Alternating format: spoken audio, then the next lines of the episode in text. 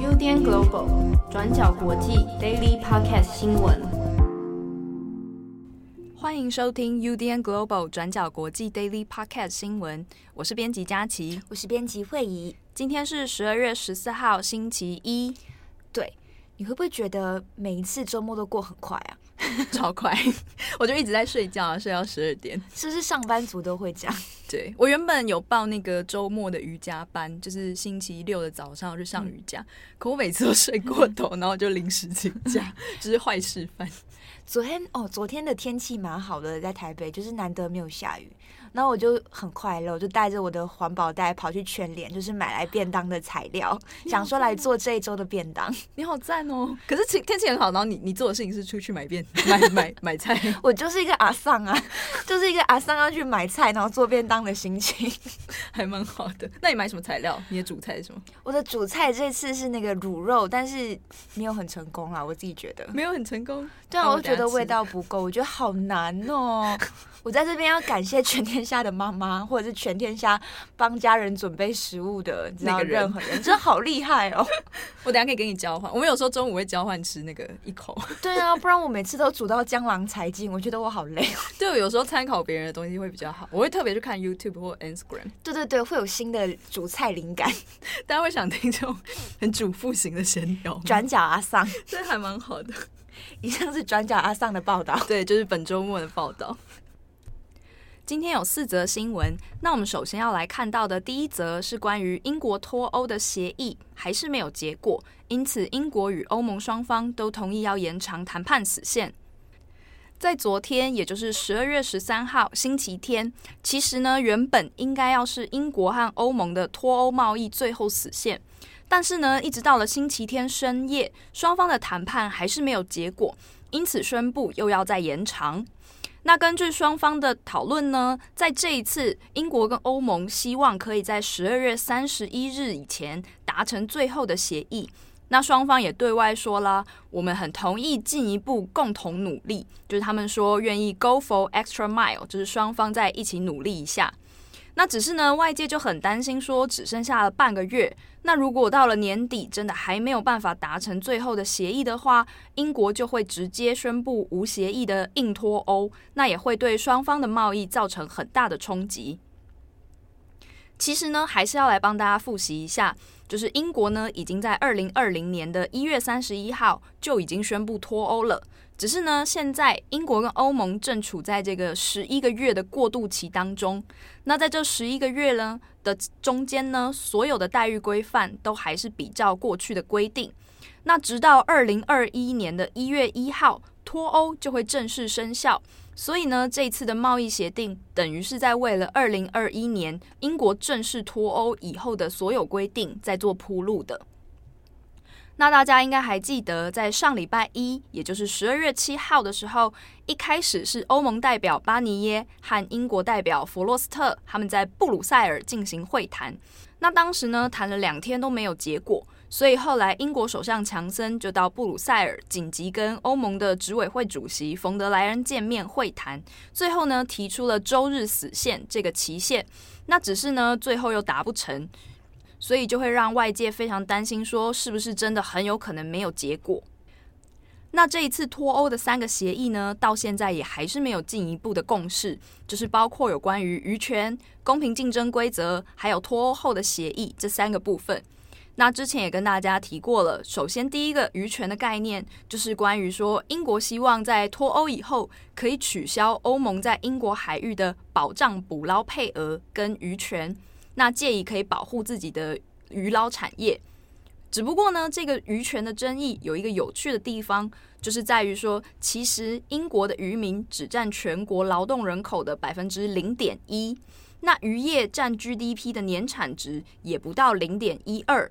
那另外呢，还有一件事，就是英国人他们自己吃的渔产种类其实非常少。那对于英国来说，守护渔权这个概念呢，其实比较像是一个政治上的修辞，就是用来维护我国的主权啦、安定民心啦用的这一种政治术语。所以这一次的渔业权益虽然看起来影响不大，但它也因为政治的关系而成为了这次脱欧协议的一个重要原则之一。那但是这个渔权的规定当然是引发了欧盟的反对，尤其是法国。法国呢非常希望还是可以保有在英国海域捕捞的保障，因此呢他们也很态度很强硬，甚至说呢有可能会出动这个否决权来否决这次英国的脱欧协议。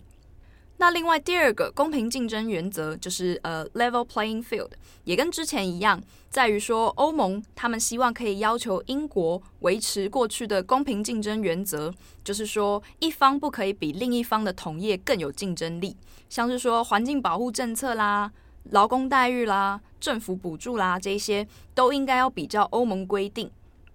但是呢，英国当然就很不满意，他就想说，我当初就是为了这个要脱欧的，脱欧以后，我的环境保护政策可以更有利其他公司来我这里设厂，那我的劳工待遇也不一定要跟原本的欧盟一样的严格限制，那政府补助呢，我也可以有自己的协商权，所以呢，我当初就是为了这个自由的选择而要脱欧的，那你现在要跟我说脱欧以后又要继续维持原本的规则，那当然英国方就是非常的不满。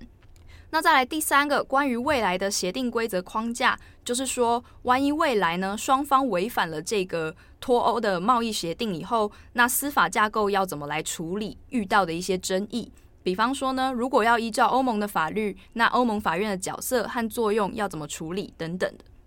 那也因为呢有这些种种谈不拢的问题，就让这一次的所谓这个 “go for extra mile”，就是双方在各进一步努力，这个政治话语呢就变得有点模棱两可，大家都在猜，所以这句话到底是什么意思？到底是说诶脱欧有望了，还是说其实根本就有可能最后导致直接的硬脱欧？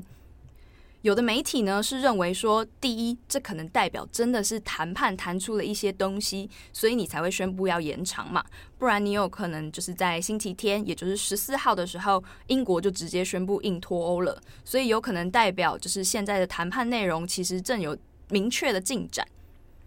那不过呢，也有人认为说，这其实可能代表欧盟和英国各部门都要利用这一段时间来做好最坏的准备。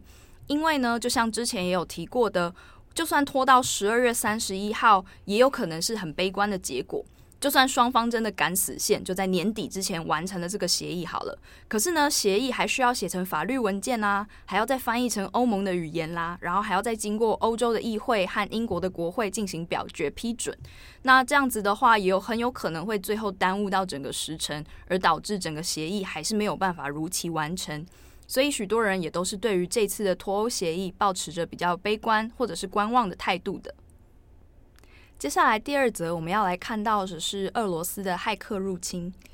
对，就像刚佳琪讲的，美国国家电信资讯署 NTIA 呢日前遭到骇客入侵。那根据外媒的报道呢，相关的知情人士是指出说，这一次的骇客入侵幕后的指使人很有可能就是俄罗斯。那 NTIA 是隶属于美国财政部和商务部。那由于被害的情况非常严重，那导致美国国家安全委员会在上周六十二月十二号的时候，已经在白宫召开了紧急会议。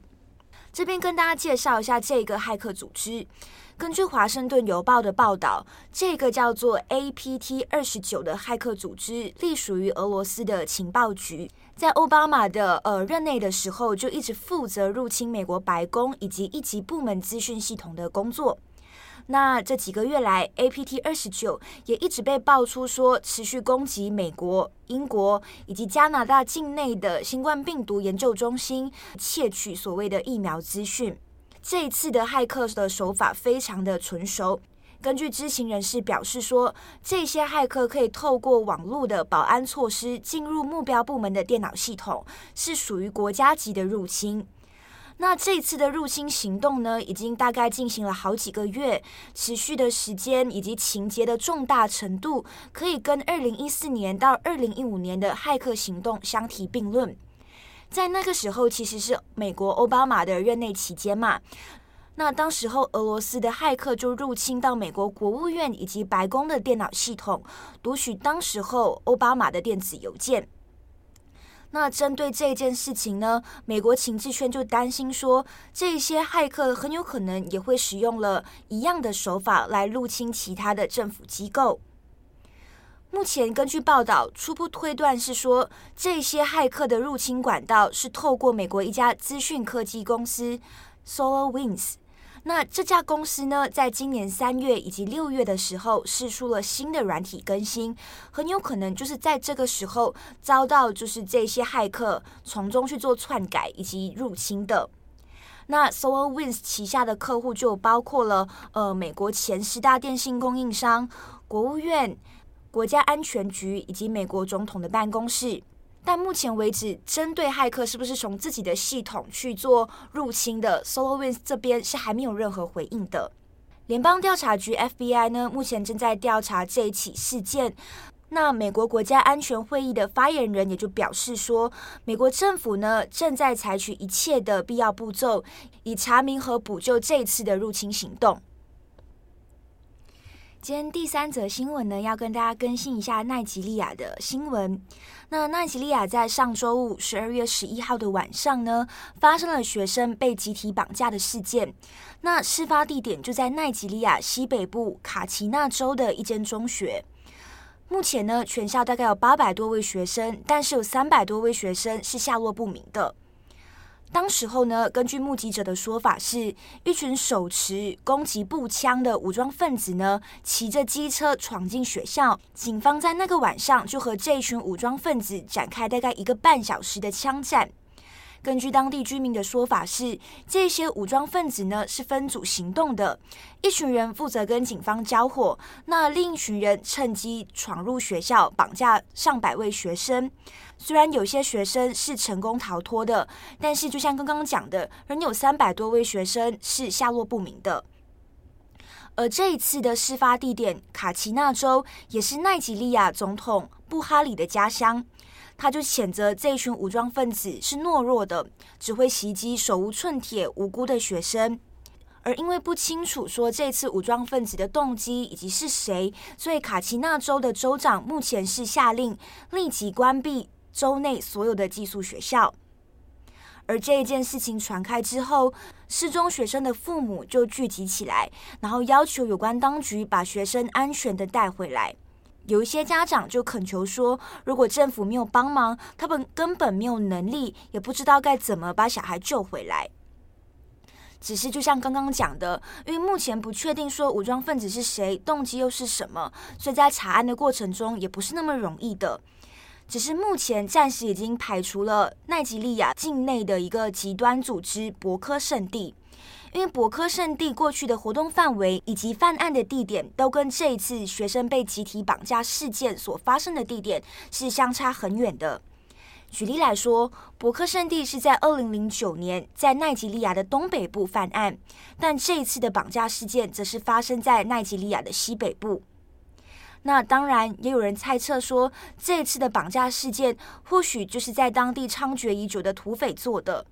那这些武装的土匪呢，其实平常就会在当地以偷窃或者是绑架的方式勒索当地的居民，来换取赎金。这起事件呢，其实也引起当地民众的愤怒以及不满。一方面也是因为说，奈及利亚的东北部博尔诺州在十一月底的时候，才刚发生一百一十位农民被极端组织博科圣地杀死的案件，而才过了短短的两个星期，又发生了学生被集体绑架的事情。那当地居民就埋怨政府说，他们不曾从这些惨案中学到教训以及应对的方式，而受害的往往都是无辜的当地居民。目前，奈及利亚的警方表示，他们正在调查当中，也说明会尽全力把学生安全救出来。那今天的最后一则新闻要来大家看到的是，英国的一位知名的谍报小说家勒卡雷，他在昨天晚上因为肺炎过世。那八十九岁的这位勒卡雷呢，是英国非常重要的一位谍报片的小说家，那还有非常多的知名作品，也也都被翻拍成电影。那其中最知名的应该是属于史麦利系列，就是台湾人应该知道的是那个 Tinker Tailor Soldier Spy，叫做那个《谍影行动》，它就是这个史麦利三部曲的第一集。那也有翻拍成电影，应该是二零一一年左右的时候上映的。那当时呢，也是有非常多的知名的英国演员，像是那个 Gary Oldman，就是盖瑞·欧德曼、柯林·佛斯、马克·斯壮，还有 B.C，就是班奈迪克·康伯拜区等等，就是这些很大咖的英国演员来演的。那他的谍报片呢，其实都很 focus 在就是讲这个英国的间谍组织，那它叫做原厂，就是或是马戏团，有一些翻译会翻成马戏团，就是 circus。其实它就是在暗指英国情报局啦，就是他们里面的一些人事斗争，或者是有一些叛徒，或者是一些阴谋论等等。那在这个谍影行动里面，其实它的故事就是在讲在追查那个来自苏联的一个卧底的故事。然后呢，在这个小说里面，就是他之所以叫 Tinker Tailor Soldier Spy，就是锅匠、裁缝、士兵跟侦探，其实是取自那个英国一个很有名的《鹅妈妈》童谣，就是里面有一首歌谣在讲这这些不同的职业，那就是用来影射其中的不同的探员。然后就是在讲说，在里面的郭匠、裁缝、士兵跟侦探他们各自的故事，然后还有在这个原厂里面他们是怎么样出了一个叛徒这样。那勒卡雷他还有很多其他的知名作品，像是《疑云杀机》，后来有被翻拍成电影，是由瑞秋怀兹所主演的。那另外还有一部叫《夜班经理》，是由那个汤姆希德斯顿 （Tom Hiddleston） 他所主演的电影。那呢，在勒卡雷的这些作品里面，他其实最有名的特色就是在于说，他的间谍小说其实是很冷硬派的，就并不是像《零零七》那种打斗啊、辣妹飞车，然后穿西装喝马丁尼这种，就是比较呃 fancy 的这种间谍生活。他的主角呢，甚至也不是帅哥，而是一个非常普通的中年眼镜的。阿贝主角就是像他的那个史麦利系列的主角，就是叫乔治史麦利，他就是一个英国情报局的副局长，就是一个很日常你就会看到的一个西装阿贝这样。那他的故事呢，也很多都是关注在于呃原厂，就是用来影射英国情报局嘛，那个 circus 里面的人事斗争还有情感关系。然后另外呢，他的角色台词也都很深沉，所以你在看的时候你会觉得很烧脑，就是每个角色讲的话都别有深意这样。那另外呢，回到勒卡雷他自己身上来看，其实他呢最传奇的一件事情，应该就是他的这些小说，其实基本上都是半真半假，就是奠定在一定程度的真实事件上。因为勒卡雷他自己曾经就在英国情报部门工作，这个是有公开承认的哦。他是在十八岁到博瑞士的这个伯恩大学攻读外文文学。那在当时呢，就已经有接触到一些就是英国情报局的一些一些人。那他一直到后来到了牛津大学念书，那毕业以后一开始在伊顿公学，就是一个英国很有名的贵族学校，在那里教书。然后到一九一九五九年进入了外交部工作。那之后正式进入 MI 六，就是英国的情报组织里面工作。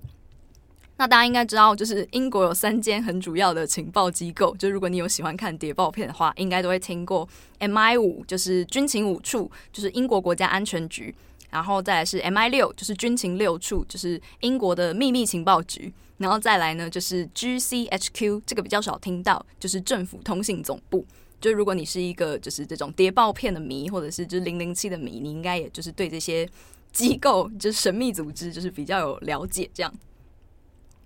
那所以呢，勒卡雷他的很多故事都是奠定在一些真实的谍报世界中的，像我们前面讲到的那个。谍影行动，Tinker Tailor Soldier Spy，就大家如果有兴趣，可以去搜寻 Google 搜寻一个关键字，叫做“剑桥五人组”，就是其实就是在讲当时发生的一个真实的事件。因为呢，在那个时候的情报局里面，他们都会到很多知名的大学，比方说剑桥啊、牛津啊，去吸收一些就是毕业生来加入那个特务组织。那刚当时呢，刚好就是这次那次的间谍事件案的五人组都是剑桥出身的。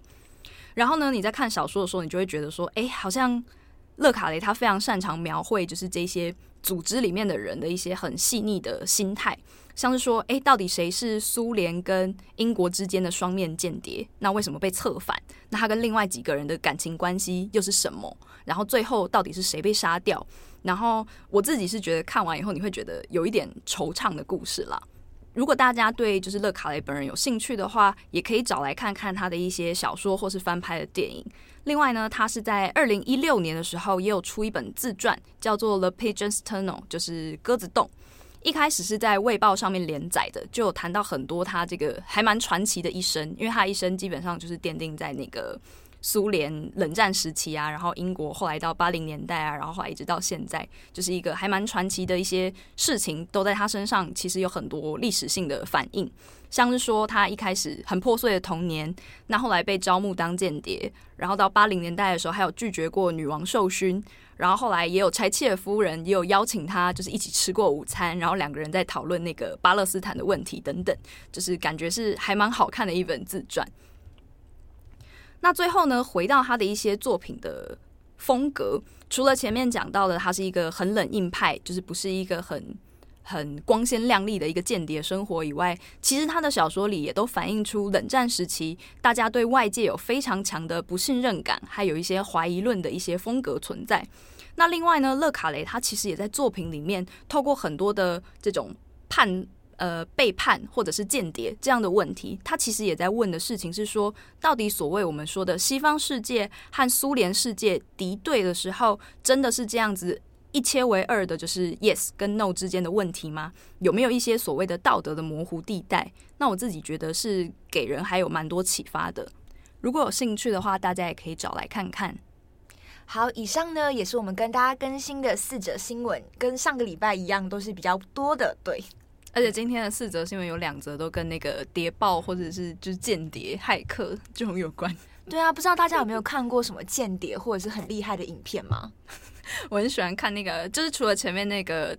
Tinker Tailor Soldier Spy 以外，有一阵子我因为很喜欢那个。金牌特务，嗯，就是 Kingsman，所以我就看了一大堆，就是这一类型的 谍报电影。那种看真的就是爽片，会看了很爽的那一种，哎，对。但它就跟《谍影行动》这种不太一样，它那个就是比较喜剧的感觉，比较喜剧，然后动作片。对，但是英国的特务跟美国特务好像不太一样，就是英国特务都会是那种穿西装，然后很绅士、很 gentleman 的那一种。对，对，然后美国，你可以讲一下那个，你看那个。哦，我看的我也不知道算不算间谍片，不知道大家有没有看过《即刻救援》的系列？他是在讲说一个就是在呃 CIA 工作的情报人员，然后他的女儿就被抓走，然后他就一路你知道追到欧洲把女儿救回来的那个电影情节。为什么每次都是要去救女儿啊？因为这才精彩啊！你说因为儿子大家就不想救，是这样吗？没有，不是这意思，就每次都是女儿，很怪哎，这都是就是他的孩子这样子，他的孩子还蛮有趣。然后英国的。谍报片就一定是那种就是绅士，然后过的中上流的社会，然后念那种名校，然后很聪明那种谍报的绅士感。对啊，我每次在看这一些就是电影的时候，我都会觉得说间谍啊、谍报这种都好像离自己你知道很远。但是你知道最近又发生了一个，就是呃，《苹果日报》就有报道说，就是中国女间谍就是渗透到美国的新闻。他就想说，一个中国女间谍叫做芳芳，她就去色诱美国的一些可能议员，然后从中窃取了一些资讯。我就觉得说，原来这些事情